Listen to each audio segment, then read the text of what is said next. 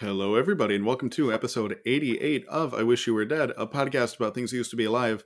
My name is Gavin. That is Fia. And Fia, you took a, a quick trip home to New York this past week. Yes, I did. Uh, that is why I was not on the podcast last week. Um, yeah, so how was uh, how was visiting the homeland? It was so nice. Uh, the first thing I, I have to say is that the air just smells so good in New York. It, uh, yeah, I think, does. I think it's like the time of year too, because it was mm. a little cooler when I uh, came there, and I don't know something about just like it was giving fall. It was giving fall, and yeah. I know it's a little early, but I just wanted to believe that it was fall. And I was in New York, and it was fall, but uh, it wasn't Mm-hmm. Only the air smelled like that. So, well, yeah, last week was a very sort of early fall weather. Like, I think a couple nights it was down right. to like low 50s at night, mm-hmm. which is kind of strange for, you know, mid August. Um, yeah. But I definitely appreciated it. I know uh, Liz and our dog appreciated it. Uh, you know, keeping it a little cooler and less humid. It's definitely gotten way less humid over the last, you know, couple weeks. So uh, yeah, man, it's it's just been it's all uphill from here.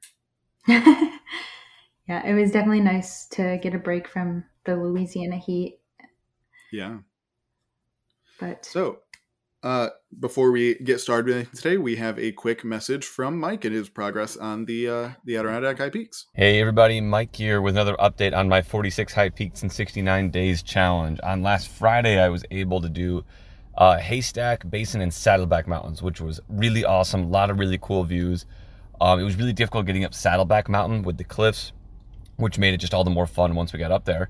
Plus the fact that I met a four-year-old that was like two or three mountains away from finishing up her 46, which was really awesome. Great day on Friday. On Saturday, I was able to do Allen Mountain, which was um, kind of a challenge with the way that mountain is set up, but I was still able to get up and had a lot of fun. So I'm currently up to 35 right now. The summer is coming quickly to an end, and it's not looking too good for me finishing before school starts. But I still have 35 down. I have three more hikes to actually finish up, and I will make sure to keep you guys updated on when those take place, whether they are going to be in the next week, the next month, or a couple of years from now. But until then, I have 35 mountains down, and the summer is coming to an end. Thank you all for following me on this wild ride. This might be the last update, or there might be one or two more, but we'll go from there. Until then, here is Gavin and Fia. All right, so thank you for that wonderful update, Mike. Hopefully, you can get at least close to uh to the 46. It'll it'll depend. I think I have no idea when school starts in New York. Like it's it's, it's been late, it's like solid... after Labor Day. Is it okay? I think so. Um, that sounds right. Because I yeah actually I think I think at least my school was like that Tuesday after Labor Day. Yeah. Or maybe that Wednesday. I yeah, that sounds sort of correct. So he's got a couple more weeks, so hopefully he can get at least to forty or so. Right. But and you know what? Even if you don't, Mike, like you achieved yeah. something. You oh, for sure. A, a lot more than many other people can say. So oh yeah. Super proud of you, buddy. More than I've done, and I consider myself a, a fairly outdoorsy person. So yeah, super proud of you. Yeah.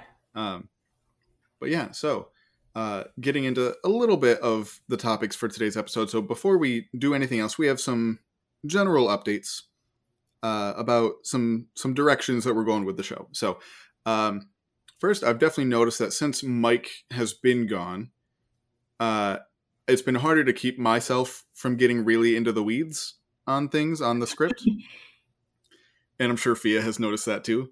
Uh, so um, yes, we we talked about this before we started recording, and uh, I, you know, the the whole premise of the show when we started it is guy who knows things explains thing to guy who doesn't know things, and especially over the last handful of episodes, probably last, I'd say even a little bit when Mike was uh, still on as as a regular host, but uh, you know that sort of premise was starting to go away, and you know that that's the whole reason why we started the show and so we're going to be sort of shifting gears to make it a little bit less technical um and part of that is going to involve some of your help as listeners because occasionally I don't know when I'm being too technical because w- once you sort of know a thing, it's hard to think that other people don't know that thing, if that makes sense. Right. No, I get that. And so my assumption of people's baseline knowledge of various things is not good. Uh, so oh dear. um, yeah so um, i'm not gonna get it perfect. Sometimes it might be a little too you know untechnical and sometimes it might be still too technical. So um, giving us feedback would be greatly appreciated. The best way to do that would be uh, our twitter dms are open um, or commenting on uh, the youtube version of the podcast if you listen to it on youtube um, or you can find the link to it down in the show notes. But giving us any kind of feedback on the show would be super appreciated as we sort of try to figure out the best way to, to do this. Because uh, as i told Fia in two episodes ago uh, episode 86 about primates it kind of just felt like i was reading off a fact sheet. Yep. and that's not fun for me probably wasn't fun for Fia to listen to and if it's not fun for the people doing it it's definitely not fun to listen to. Uh, and that's not that's the goal of the show is you know to be educational while also being fun. Um, so we're gonna switch some things up and uh, but giving us any kind of feedback that you can via all the links down in the show notes would be super appreciated. Um, and and to help with that we're going to be announcing uh, the following episode at the start of each episode. So uh, next episode will be about the permian period specifically the end permian mass extinction. So if you have any questions, any thoughts about it, feel free to leave those uh, again in our Twitter DMs or on the YouTube version of this, um, or uh, you know on the Twitter thread where I post the episode links on Twitter, um, or anywhere else you can find us. So any kind of feedback with that would be super appreciated because I want to be as, as interactive as I can, both between you know us, the hosts, and you all, the listeners, but also between hosts. So I'm also going to ask you know Fia and Mike to come up with some baseline questions because again especially with you know things like geologic periods uh i'm so used to them that i get you know have a hard time framing it for people who don't who have never heard the words permian period before um so hopefully things are going to be a little bit more enjoyable for us and hopefully more enjoyable for you all as well um but another thing that we are going to be doing is uh, switching up the order of things that happen. So I'm going to toss it over to Fia. Yeah, and uh, just a quick reminder to uh, follow us on Twitter, Facebook, and YouTube and give us feedback, like Gavin said, uh, about the show and any future topics you would like to hear on the podcast. And if you would like to be a guest, which we would really love, um, be sure to fill out our guest form, which can be found in the show notes. So, uh, the switch up, I'll be starting the episode with Swamp Corner. And uh, the species that I have for you today is the Gulf toadfish, uh, Opsanus beta. Um, locally, I've heard it called dogfish, oysterfish, or oyster cracker. Though That's a fun those name. are I, I like the oyster cracker because yes. d- does it eat oysters? Well, this is what's like kind of controversial is that uh, oh. there's there's two main um, toadfish that I have learned about. There's the Gulf toad, toadfish and the oyster toadfish. And the oyster toadfish is only found like along the eastern coast um, and like a little bit down at the bottom of Florida, but it's not really in the Gulf. But like uh, everybody that I've talked to locally has called it like an oyster fish or oyster something. And the Gulf toadfish has, to my knowledge, no uh, known, um, I guess, diet of like being known for eating oysters. But uh, Okay. It could be true. It's just there's there's kind of a lack of knowledge with the the Gulf toadfish in terms of scientific uh, articles on them. But anyway, Yeah. uh, they're found along the lower east coast, Gulf of Mexico and Caribbean regions. Uh, they're commonly found on rocky cuts and in oyster reefs, um, usually in the coast uh, or shallow open water. Um, the adults in the western coast of Florida usually spawn in February and March. And when uh, they're in mating season, the nesting males will uh, stay and protect the um, eggs, and they'll produce grunt calls uh, called boat whistles. Um, this is used as an advertisement to attract females and also to be competition among males to kind of assert their dominance in the region. Um, and because they make noise underwater, they can be recorded with underwater mm-hmm. recorders, which I've actually heard one, and it's it's super super cool. Which um, it's also just very strange. Like fish yes. don't tend to be the most noisy of animals. Well, that's actually not true. Uh, no? uh, there's actually a lot of fish that uh, make sounds, and there's a whole uh, like acoustic sound base of um, all of the fish that have been recorded and proven to uh, make noises underwater.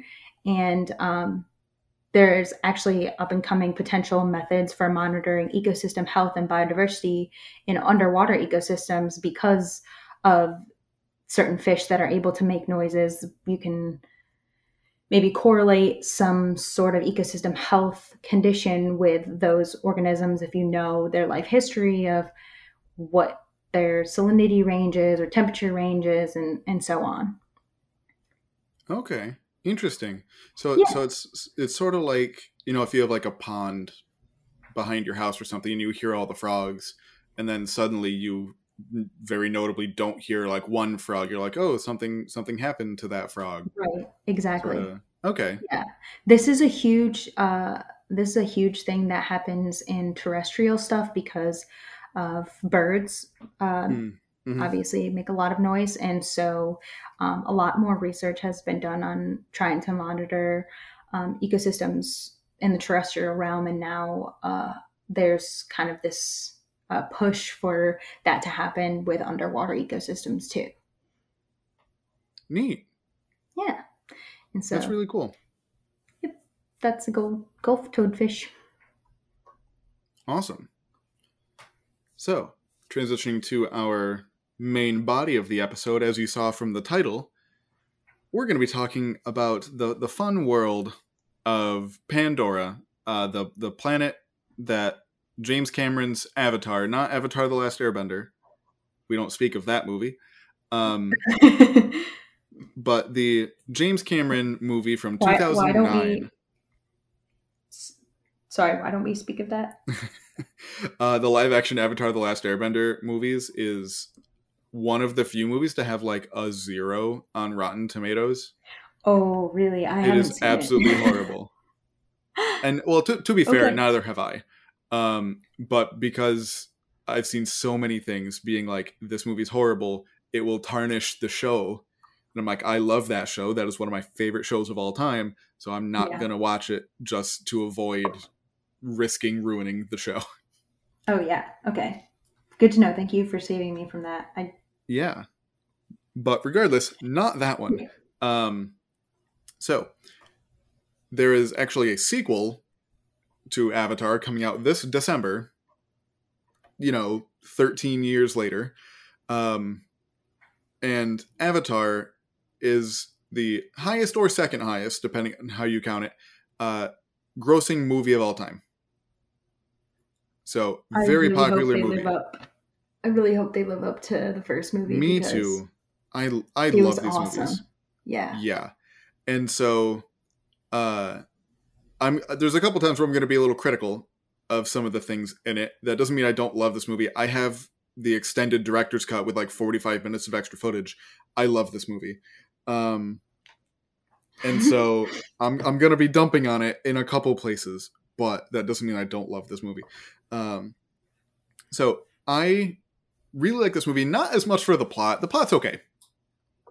Um, I had the the pleasure of watching the movie Dances with Wolves, starring Kevin Kevin Costner, uh, not too long before this movie came out, and I was like, oh, it's just Dances with Wolves in space. Um, so if you've ever seen Dances with Wolves, that is more or less the plot.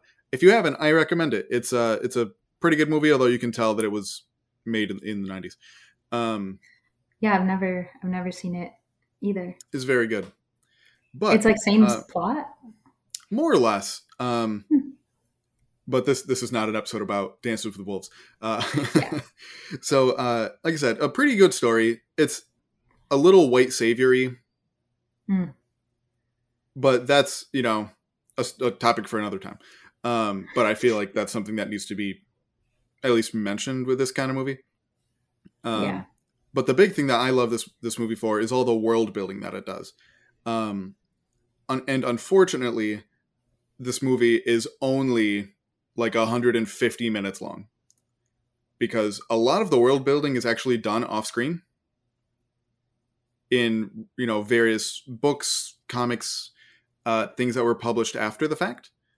Um, so if, if i mention something and you don't remember it from the movie don't feel bad it might not have been in there. Um, but uh, some of the sources that i did use for these sort of after you know aftermarket things uh, they released a survival guide to pandora the planet um, that goes through all the biology, even a lot of the geology, which was a very surprising thing for me because most franchises tend to just ignore the geology around them. Wow. So that was a pleasant surprise. Um, we're not going to go too much into it because this episode is already going to be a little long. Um, maybe that will be a, a, future episode once we get a little closer to the to the release of the second one. Um, yeah, that would be cool. Yeah. Um, but there's even been scientific papers published about uh, this movie and uh, some of the like speculative evolution. So there'll be all sorts of links. Uh, a link to the actual survival guide because if you make an account with archive.com, uh, you you can rent it for uh, like 14 days, I think, and it's definitely worth the read. Um, as well as a short paper uh, and uh, a really cool long uh, blog post from a really well-known uh, science communicator uh, fully about the movie. So um, all the stuff will be down below if you want to read more. But very quick synopsis of the movie. The year is 2054 or 2154. Earth is basically a dumpster. um, th- there is basically no like wild spaces at all left on Earth. It is basically all just giant city. Um, and humanity has since moved on to exploring other planets namely a moon called Pandora in the Alpha Centauri solar system, about four and a half uh, light years away. So, grand is scheme of real. I don't know if thing? the That's... moon is real. Uh, Alpha Centauri is definitely real. Uh, that is a, oh, cool. a, real solar system. I don't. I didn't look up to see how far away it actually is. Um, okay. But it's and it's an interesting solar system in and of itself because it has three stars. Well, it has two sun-like stars and a dwarf star, and it, it's all in the same solar system. All the planets in the solar system function around those three stars, so it's it's interesting. So, how can it ever be night? Uh, that's a wonderful question that I don't know the answer to. okay, maybe they're like synced up, so it's like Right. I'm I'm sure well, actually no, it's space. You can't really be sure of yeah any, anything with that. But um anyway, in the movie there is there is nighttime. Um Yes. But anyway, uh, disabled Marine veteran Jake Sully gets roped into going to Pandora because his twin brother was a scientist who worked with the Avatar program, where human DNA is spliced together with DNA of a native humanoid species, and you can more or less mind link with the hybrid body and drive it around like it's your body. Uh, after being stranded with the native peoples on the planet called the Na'vi, Jake basically learns that colonialism is bad and turns on the human military outfit on the planet. Uh, long story short, the Na'vi win uh, with the help of nature coming to their rescue, and most of the humans are forced off the planet. That is more or less how uh, the first movie ends. I really would like to admire the character building of Jake because yeah, he came a long way and then he did good. He sure did. Um, yeah, it is. Like I said, it's a long movie. Even like the base movie, like I said, is 150 something minutes, so it's it's decently long, but it's definitely worth a watch. Um, but presumably, you've already seen it, or will be, be looking up some of these animals because uh, this is some of the coolest like alien animals and like especially alien ecosystem because it's really clear that these things all work together it's not just a bunch of you know cool looking things slapped together on a planet to sell toys you know. Absolutely. They they, they actually put thought into how these animals work alongside each other with their ecosystem which is really cool. Um and before we get into anything about the life on the planet uh it is interesting because I would hesitate to call any of these things in the, in the movie animals or plants. Why? So, um, animals are in the kingdom Animalia and evolved on Earth. By Um, calling them animals, for example, that would mean that all of the animal like things on Pandora are more closely related to Earth animals than Earth animals are to, for example, like Earth plants, if that makes sense. So yeah. we'll circle around to it sort of at the end of, of the episode, but um, calling, um, you know, er- life probably arose completely independently on Earth and Pandora in this movie. Although, like I said, we'll circle back to that because there's some interesting conversations about that. Um, but so technically, they would not be called animals or plants because it's also the same case for the plants. But for the sake of simplicity, I will call them animals and plants. But just know that technically they are not. They would be their own Pandora animals or Plant Dora or uh, whatever scientists would call the, those groups of life. All right, so some basics about pretty much all of the animals on Pandora. Almost all of them have all of these features. There's a couple that don't. We'll point them out when we get there. Most of the animals have six limbs, which is interesting because we're so used to vertebrates having only four, or in the case of things like snakes or whales, less. Um, we're not used to them having more and it working. yeah. That is Um, odd. Yeah, and it's not inherently, you know, wrong. That just as easily could have happened here. That's just not the way the evolutionary dice rolled, more or less. Right. Um, most of the animals breathe through a hole on the side of the neck or on the chest. Uh, they don't really have, you know, a nose. Well, I guess a lot of them have nostrils, but they don't use it in the same way we would. Um, although they must still be able to pass air through their mouth because they scream a lot. Um, there's a lot of roaring animals and, and stuff like that in these movies. Um, so they must be able to do something other than like eat with their mouth. But uh, notably, all of them have some kind of just hole in their neck that they breathe through. Yeah. But that it, that wouldn't be an indication of that that they don't have lungs or like a respiratory like I wouldn't think so. I think, yeah, I think in a lot of, mm, yeah, I think a good number of them, you can see like their chest moving up and down as they're breathing. right. So it probably work kind of differently than, you know, our lungs, but um, presumably similar ish. Um, Yeah. The atmosphere on the planet is different. It is much higher in carbon dioxide and much thicker, um, which comes up for physics reasons in a little bit. Um, but we'll cross that bridge when we come to it. I don't like physics. Uh, but um, let's see. So most of the animals, actually, I think all of them, now I'm thinking about it, maybe one exception, but it's not one we're going to talk about because it's one of the less interesting ones, um, have the structure called a queue. Uh, queue as in this like a like a line or like you're waiting in a queue um, Hmm. that allows them to directly connect their nervous system with each other or to a number of plants on this on the planet. Uh, it's the thing in their braid. That that is what they Oh, call. I don't think they ever call it that in the movie, but that's what all of the stuff Yeah. that I read online call it. It's Um, like the little tentacly or like they yeah. almost look like root. They look like roots. Yeah, yeah, they do. Um, but it basically lets them connect their brain to either others of their species, other animals, or even plants, because the whole planet more or less functions as a brain. I guess that's part of the biology that we're not going to be talking about because I think it's a little silly. Uh, it's Oh. part of the world building that I don't really buy, but most of the rest of it's good.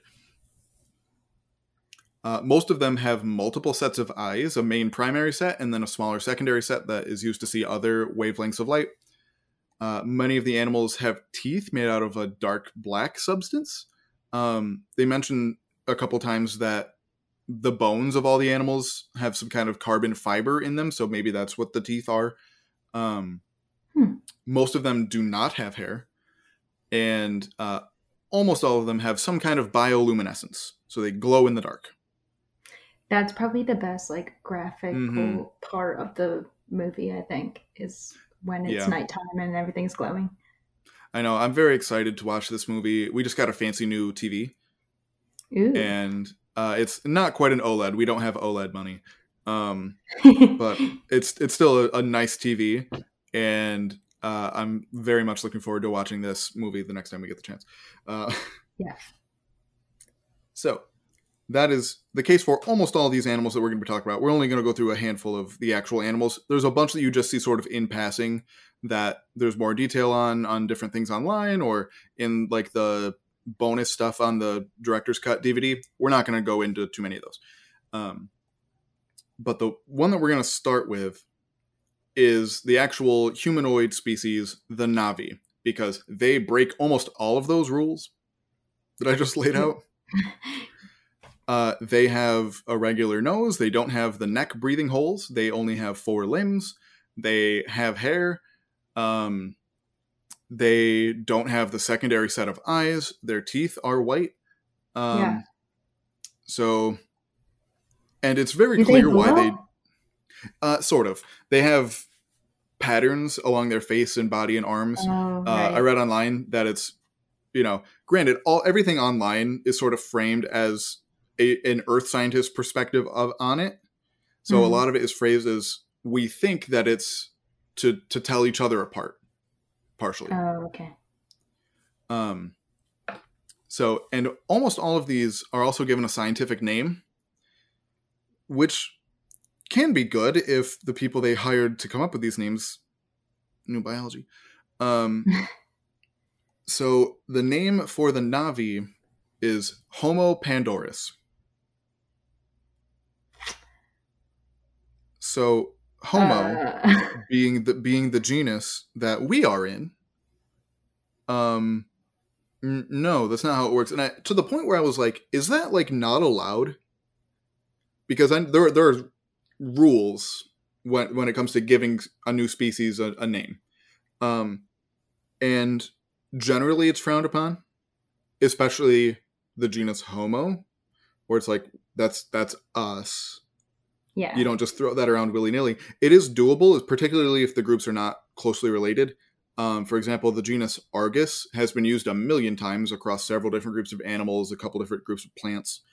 Um, so it's not impossible, and especially with them being an entirely different form of life, probably one of the more like okay reasons to do it. But come on, most people don't know that. Um, Yeah. so I don't like the name, but that's the name they chose. Um, if you are generally unfamiliar with the movie, uh, number one, go watch it. But number two, uh, the Na'vi are blue humanoids, so vaguely human shaped, uh, and somewhere in the ballpark of around 10 feet tall. They have blue skin that sort of varies with um light blue and darker blue to give themselves sort of stripes, uh, with bioluminescent dots all along their face, body, and arms and stuff. They have a lot of cat-like features, which was a choice. Um, yeah. They have like really pointy sort of cat-like ears and cat-like eyes, and even a sort of like cat-like tail that swishes around a lot. Yeah. And a, a couple things online kept calling the tail prehensile, and I'm like, I don't think you know what that word means. Um, because prehensile means you can wrap it around stuff, Oh, like um, like a monkey tail or a chameleon tail. Um, and it's never we're never seen that they do that. It just sort of swishes Right. around and knocks stuff. But anywho, um, unlike most of the other animals on Pandora, they only have one queue, the the braid thing. Uh, they only have one of those. Most every other animal has two, one on each side of their head. Um, like I said, they only have four limbs and don't even have any kind of, you know, spot where it looks like a, a another set of limbs would be. Uh, they breathe through their nose or mouth. They only have one pair of eyes, whitish teeth. Um, and it is very obvious that they did all of this to make them look more like us, to make them more relatable as characters. Um, and even James Cameron like came out and said so to the point where he was like, "Yeah, I gave the main female character or like the females of the species breasts to make them more human because Ah. biologically there's no reason for them to have them um Yep. we don't they obviously you know it's it's i don't I think it's pg-13 but um you know we don't go too much into the reproductive biology of these very human like animals um but i don't believe in anything that i read it said that they like produce milk or anything like mammals do. So there's really no reason for them to have breasts and yet they do. Um so thanks for that james cameron. Thanks for spelling that one out for us. Um, there are a lot of really interesting cultural aspects that they have too, but I don't study culture, so we're not going to go into it. But there have been lots of things published, like in like actual scientific journals, about like the made up culture and even the made up language, which is also quite neat. So um, you could literally go down a, like weeks worth of rabbit holes getting like the lore for this movie. It's really cool. Do you know how long this movie took to make? I want to say like five years, six years. Wow. Um, I guess I don't really know in reference to other movies how that right. is. Yeah, I'm not entirely sure. I want to say they finished filming in like 2006, and then all the rest of it was doing all the you know 3D animation work. Yeah. That the movie won like every award for visuals that year. Yeah. Yeah. Um, but yeah, so that, that's all we're going to talk about the Na'vi. There's, you know, it's the most highlighted, you know, animal in the movie. Um, so if you want to learn more about it, there are lots of resources online as well as the movie shows just about everything that the, the Na'vi actually do. Um, the next one we're going to talk about is the genus Prolemuris. It is sort of the monkey-like animal that they see sort of when um, they're first walking around in the forest before Jake gets lost. Um, they're very monkey-like, but they're weird. Their main sort of interesting feature to me is that they only sort of have six limbs. So their Hmm. upper two in in most of the animals, it's sort of they have their very dedicated hind pair of of limbs, and then two pairs of front limbs that are pretty much the same, more at the front of the body. Um, With these ones, they're two pairs of front limbs. The the upper arm, like your humerus, where your bicep and tricep are, those two are fused together. So it would be like if you had another forearm coming out of each of your elbows, which is That's crazy. interesting. Like that again, that sure was a choice, and I think that they did this to sort of give themselves an out. To because in a couple of the things that I read, it was it said that these are fairly closely related, like evolutionarily, to the Na'vi. And they're like, this is maybe how they only have four limbs now. Hmm. Yeah, I get again. I don't particularly buy it, but at least there is an in-world reason that kind of makes sense. Yeah. Um, Kinda. right. So each of their four hands has two really long fingers on it, while the feet have uh, actual four toes.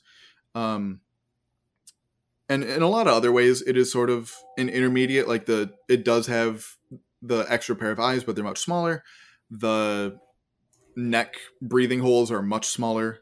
Um, it has a little bit of hair on the top of its head, and it also only has one Q, the the you know link thing, the link cord. Um, so yeah, so it's got a handful of traits in common with the Na'vi, which you know would make sense, but the the mechanics of the elbow. I'm not a physicist, as I mentioned earlier, but uh, I'm not sure if I'm buying that one. Yeah, seems sus. So, yeah, it really does. Next, we're gonna get into some of the actual cool ones. That one I was just putting in for evolutionary reasons because I'm a nerd. Um, so the the big predator guy, the Thanator is what they call it in the movie, but the scientific name is Thanatora ferox, which is actually kind of interesting. So, um, it's based off of the Greek word for death is Thanatos. Oh, so it's pretty neat. Um, this is the large panther-like one, the one Ooh, that yeah. m- makes very Jake scary. very scary, very cool design. Um, and so it's also weird because it's anytime you watch the movie, you have to keep in mind that because for most of the movie, um, the only characters we see are the Na'vi. And you always have to kind of keep in your mind as a frame of reference that they are roughly 10 feet tall. And so this thing is much taller than, much bigger than he is. And so it's it's weird because you're always sort of thinking, how big is that compared to me? Right. Whenever whenever I like talk about you know prehistoric animals or look up various things like okay but how big is that um, so this thing is roughly 18 feet long and 8 feet tall um, and is very large and very panther-like and because it's panther-like of course it is black uh, because for whatever reason movies need to make every panther-like thing black even though black panthers aren't really as much of a thing as the media would lead you to believe hmm. Um, what do you mean? So there's no like species of black panther. It is it is similar to like being albino, but the opposite. Where it's just like some individuals happen to have the genetics that make them completely black instead of the normal, uh, oh. uh, like leopard spotted. So it's like more of a rare mutation. Yeah. Gotcha. Um, but yeah, these guys they have a, an interesting strip of armor along their back, and it has a really like flat tail, not quite like beaver flat, but um, much flatter than like say like a lion's tail or something, or you would think of for something that looks like a panther. Um, this is according to a, a lot of things that I read, the largest predator on the planet that isn't flying around. We'll get to those. Um, yeah, so which is interesting because several of the things also said, and I'm sure this was just for media hype, that uh, this thing could likely kill a T Rex. Which uh, how do you how do you say that? Yeah, that's just that's not a good scientific claim to make at all because it's you know who would win in a fight, Batman or Superman? Um, but also I'm like I I really doubt that this thing is you know it's big but 18 feet long is not that big of an animal. like it's yeah. really big compared to a person. And like I don't think you could even like physically get them on the same planet to fight. Oh no. No, no. um but yeah, some some of the other pieces about its anatomy are interesting though. It has these weird like cheeks that sort of flip up. Um almost like if, if you've seen like the car doors that open up instead of out they sort of flip up like that to give it to make it so the teeth can fully sink into whatever it bites into supposedly. Um but it also has uh, these interesting like quills around its neck that it pops up before it attacks. And unlike the bad reasons that they gave in Jurassic Park for the Dilophosaurus to have the frill thing, the mm-hmm. reasons that it hypothesized for this actually kind of makes sense. It's that it's some kind of sensory thing to even I think a couple of things like suggested maybe like echolocation a little bit Well, um, to be able to make sure that it actually hits its target when it pounces or whatever. that would be pretty cool. Yeah. Um, the field guide that I read also says that it's fairly closely related to the viper wolves, which are the smaller dog-like ones that Neytiri saves Jake from at the beginning of the movie. We're not really going to talk about them because they're very similar to this, but more dog-like and smaller. Um, Yeah. but uh, yeah, so interesting that they also make those inferences about relatedness in this official media. The next one we're going to talk about is another really well designed one uh, that they call the Hammerhead Titanothere. This is a really big um, rhino or elephant like animal, but at the front of its head, it has a big, like, hammerhead sort of thing that comes out to Yeah. either side of it. This one was my favorite one. I really like the, the design for this one. It's it's super Yeah. cool. Um, unlike hammerheads, so hammerhead sharks have their eyes at the end of either of the long sideways bits. Uh, this one doesn't. So its its eyes are sort of below those in the quote unquote normal place.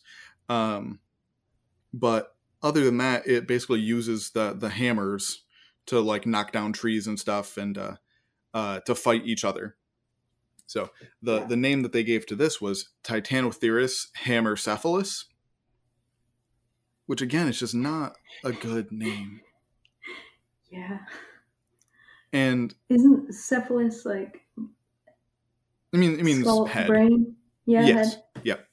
Hammerhead. Um, and so titanotheres are an actual group of extinct animals related to horses. They look a lot like rhinos. If you've seen Ice Age, um, what the two rhino-looking guys are oh yeah. are are likely uh titan or well the naming on them has kind of changed. Nowadays they're called brontotheres but um in the past they've been called titanotheres. So that is an actual group of life here which you know to the movie's credit they do look a lot like um but so when i when i read the name of that they gave to these things i was like okay how much money did you did you spend on this movie? Yeah. And it turns out the answer is 270 or 237 million dollars. Holy And- crap. I'm like, you, you couldn't pay a biologist like well, I guess another biologist because I'm sure that they had lots of biologists that they consulted, but you couldn't find a taxonomist to be like, hey, come up with a good name that isn't just copy paste into Google into like Google Translate Latin, you know? so We are suckers for Latin though. Oh, we sure are. So, uh, this one is around 36 feet long, around 20 feet tall, which makes it marginally bigger than sort of than the very largest elephant relatives. Um, they could get to around 17-ish feet tall, like at the shoulder. So Hmm. these were bigger than those, but not like gigantically bigger. Like Okay. like sauropod dinosaurs were very comfortably larger than this. Okay. Um, and the reason I say that is because they make it seem like it's this giant thing in the movie, which like it is. Don't get me wrong. Um, but Earth has some pretty cool stuff too. Uh, so these things have some really thick skin and like bone armor covering their head on the hammer parts uh, and around their neck and shoulders. Uh, like I said, they have that really wide hammer part at the front of their head, which they even uh, in the field guide said that when they're young, it's squishy and made out of um, cartilage instead of bone, Ooh. and it hardens when it when they get older. That's cool. Is that like similar to hammerhead sharks? Uh, well, so because they're sharks, it's it's always cartilage. Well, yeah, that's true. Duh. Yeah. Oh, that's okay. Um, and although it's never used, it, they apparently do also have the queues, the brain link things. We never see them get used in the movie, um, but apparently they do have them. Uh, also, something Oh, I forgot to say is is that the Thanator also has that, and that's actually used in the movie, uh, which was pretty cool. That was a good scene. Um, and uh, they also really cool have a bright display behind their head that they can pop up when they're threatened by predators or when they're trying to scare off another of their species. Um, yeah. Yeah, so it was really cool design. I really liked the way this thing looked. Me too. And they sort of also behaved more or less like a somewhat more social rhino, where they're just like like a, a rhino but in herds. Um, I guess that would pretty much just be an elephant then. Um, because I think they even said like the males generally are are kind of solo, which is the case in elephants. Um, but the females and the the young kind of hang out in a group. So um, cool. now we get into what I think is the only like actually domesticated animal we see in the movie, which they call the dire horse. Yeah. So these are called Equidyrus hoplites which again is yeah, that's okay. That one's not as bad as Titanotheris hamarcephalus, but sure. Um, and this is only marginally bigger than like Clydesdale horses. Um, hmm. yeah, it's it's about a third bigger, but compared to you know, uh, the Na'vi being almost twice the size of a person, that's pretty good. Yeah. So it's more or less just a horse, but with six legs and a subtle pair of extra eyes. Um, they have extra air intake holes on their neck. Some of the other species, we pretty much only see one or two. I think these look like they have like four on each side. Mm-hmm. And one thing that I saw was said maybe that was an adaptation for being able to run longer, being able to get more air in um, and I'm like, that's that's neat. I like that because that's kind of what horses are evolved to do here. Yeah, that makes sense. Yeah. But the thing that I really liked about these is that they gave them a little bit more to their ecology because they are pollinators. Oh, I remember this now. Yeah, what we see them eat in the movie is they have this long tongue that they use to scoop sap out of like pitcher plants. And while they drink the sap, they like go from plant to plant and it pollinates them. Which is really cool. Yeah, it's uh, really interesting to see like something like really big be a pollinator because like the first thing that comes to mind are just insects to me. Right. I, I yeah, I think the biggest thing that I would really call a pollinator are some of like the like fruit bats yeah. And I guess the biggest like non-flying thing would be like maybe a couple species of like mice do hmm. some kind of pollination or some kind of rodent yeah. thing. Um, but definitely not a horse. Uh, yeah. um, and it also it has movable queues. The again, I'm going to keep saying the n- mind link thing. So it moves and has one on each side of its head, and unlike the Na'vi, who have braided hair around them, these are, I think they mostly are used as like reins for when someone is riding these things, but they can move them around. And in the movie, it shows them almost move, like using them to like move the plants toward their face so they don't have to move, which I thought was really fun. Um, yeah.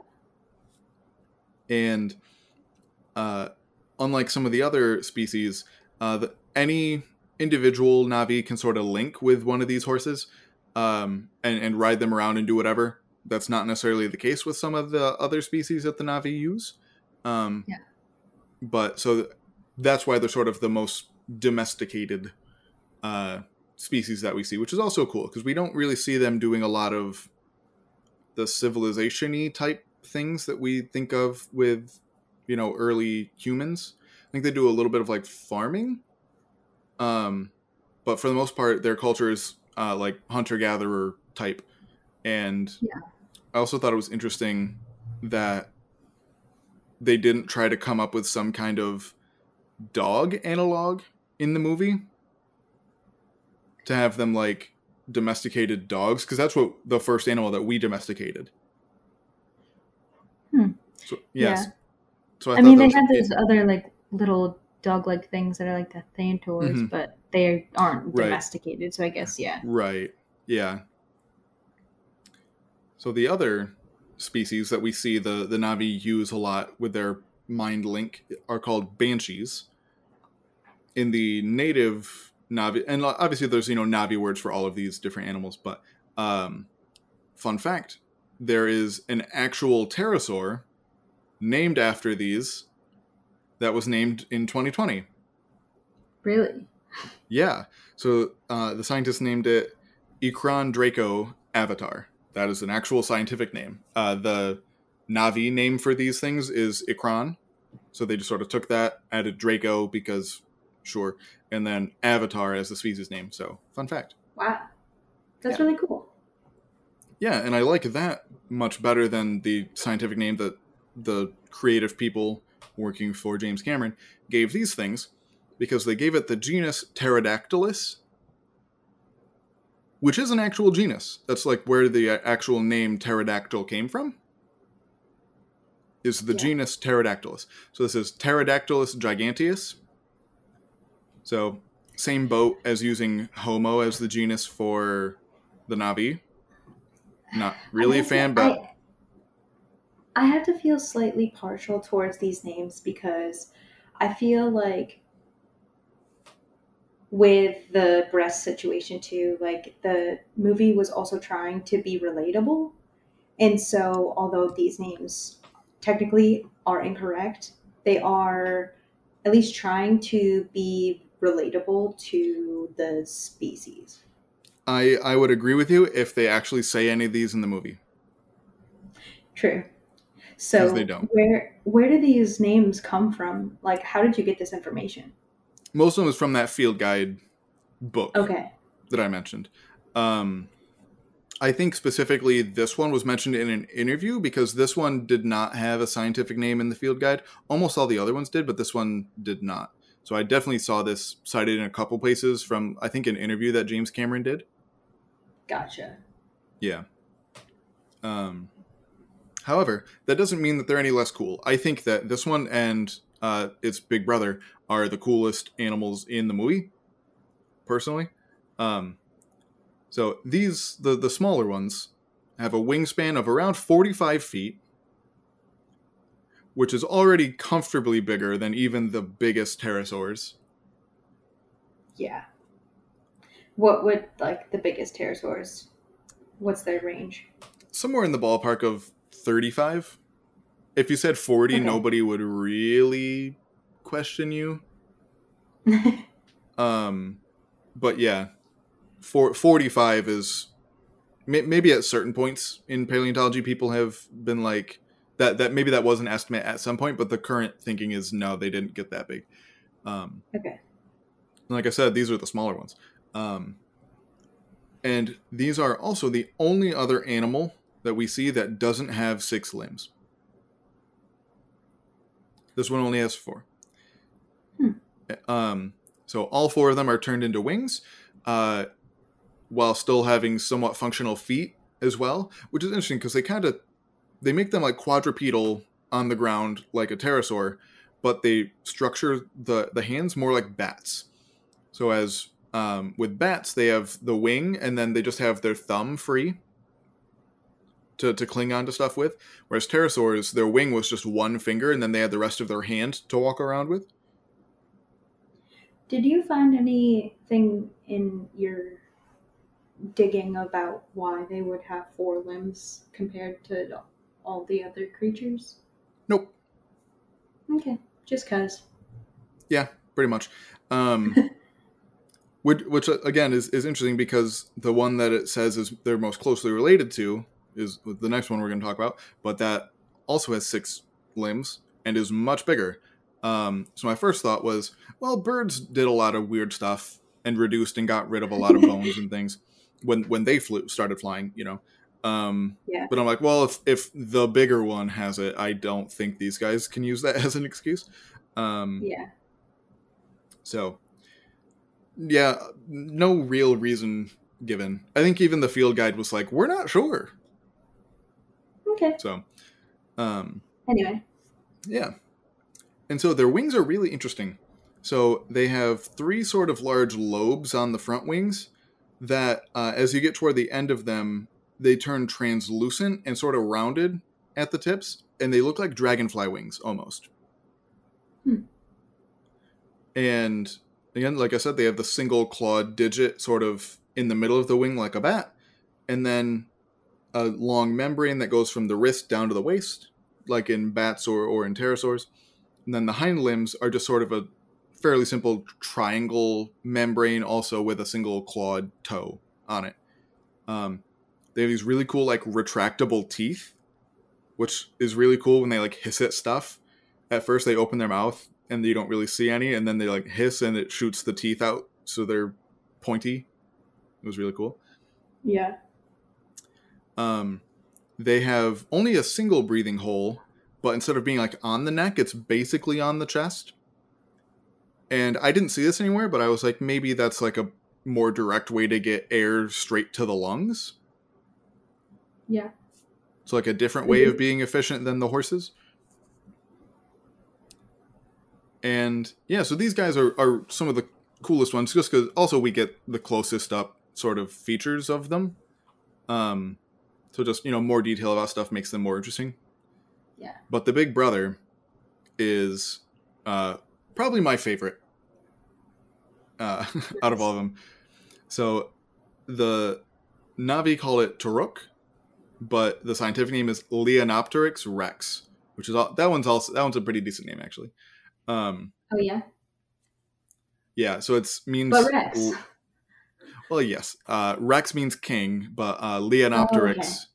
means uh, lion wing or ruling wing. Hmm. Um, so cool. this, yeah. So depending on what source I looked at, it said the wingspan could have been around 80 feet, but other individuals could be over 100 feet, Wow. which, which again, comfortably, you know, more than double the size of the wingspan of the biggest things that ever flew on Earth. Um, yeah. So it is bright orangish red with black stripes and then a big blue crest on the top and bottom of its skull. Um, like I said, everything said it's somewhat closely related to the banshees, but it- this one still has six limbs. Has the main front pair that are the the big wings that are very similar to what I said for the banshees. Um, the smaller pair of wings, which again is pretty similar, and then they have a last pair of big old legs for taking off and grabbing stuff. And the more I actually thought about it, I'm like, could something that big actually fly? And the answer is on Earth, no. Uh, no, Right. not cl- not close. Um, but then I actually thought a little bit more about the physics, which is why I mentioned the physics earlier. Um, so gra- the gravity on Pandora is lower than on Earth. Uh, the planet is smaller, so it has less gravity.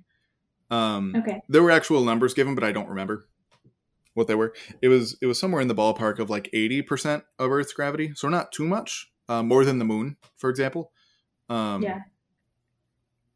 but um, so because the gravity is lower, it would have a relatively easier time getting off the ground.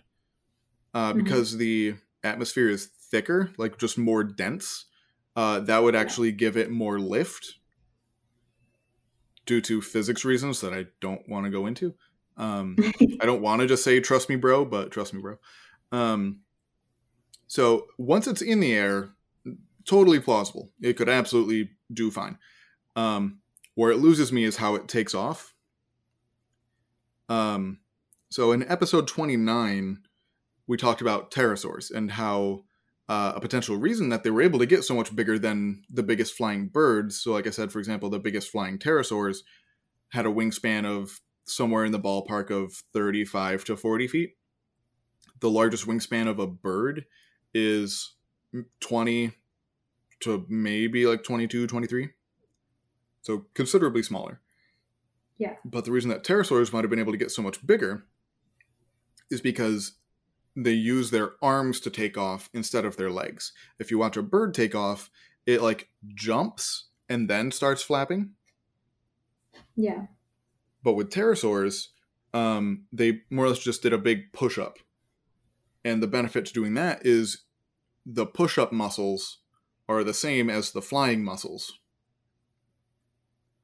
And so, unlike with birds, once a bird is in the air, those big beefy legs that you have to use to take off are now just dead weight. Hmm. So they don't they don't help you at all once you're in the air, whereas your big beefy pushing up muscles now do. And so it's just a much more efficient way of getting into the air. Um, however, we see this guy taking off with its legs just like a bird. So um, I think it would have been cool if they had it do the the mega push-ups that we are pretty sure pterosaurs did. Although I don't know if we knew that at the time. I think I think that's a, that's a fairly new um, way of thinking Oh. about pterosaurs. So I don't know. You might get a pass on that one, James Cameron. Give him a break. Yeah. So that is all the animals that we're going to talk about. But I have a couple concepts that I want to talk about. Um, the first one is convergent evolution. And so, convergent evolution here on Earth is when two groups of animals evolve a similar feature independently. So, for example, birds and bats both evolved wings completely separately. They, they both evolved them from non winged ancestors. Um, and so that is a convergent feature. Obviously, because a lot of these animals on Pandora are based on Earth animals, there's a lot of convergent things. Like I said, the Thanator is extremely convergent with panthers. Um, the hammerheads are very convergent on things like rhinos. And both Toruk and the Banshees are very convergent on pterosaurs. And I asked myself, I'm like, would would these animals really look that similar to Earth's animals? And the answer is maybe. Yeah, but there was a paper in the journal Trends in Evolution and Ecology, so like a, a decently wow. well known, yeah, uh, journal about um If I knew Whether- it, then I feel like it's got to be Right.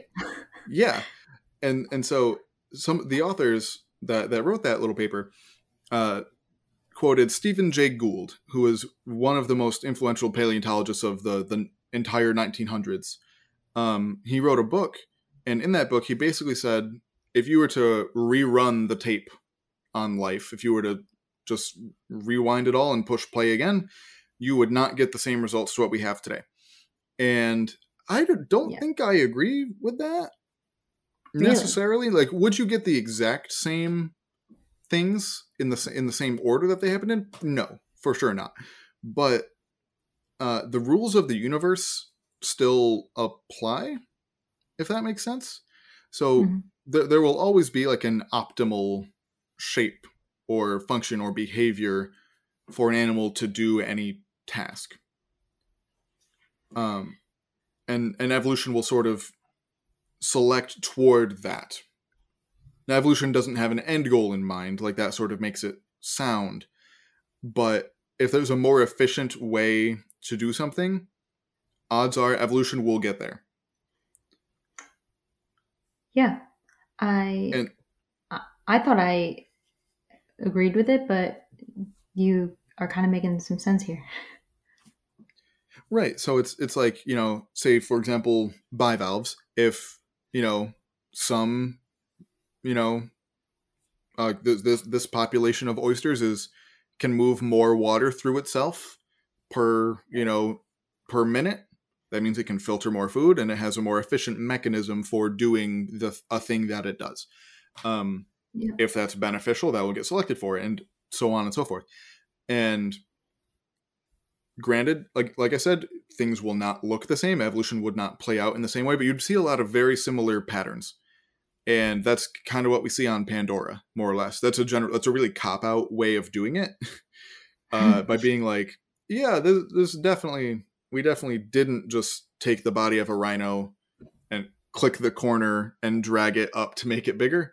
Uh, but um i definitely that that's sort of what that paper that uh, paper in that journal was arguing was no it, it- this isn't improbable that it would be this similar um so that that's one of the concepts that i wanted to touch on the other one is that i i saw come up a number of times in various things that I read about it, and that is a concept called panspermia, which is Oh. the i- yeah, it is the hypothesis that life did not evolve on Earth, that life got to Earth from space. Okay. So that has been a very long running hypothesis. That is d- definitely not a new thing come up Mhm. around this movie. Um, and more modern interpretations would say that this is much more like accidental. That like life rode here on a meteor or something, and you know just happened to be a decent spot for life to not die instantly.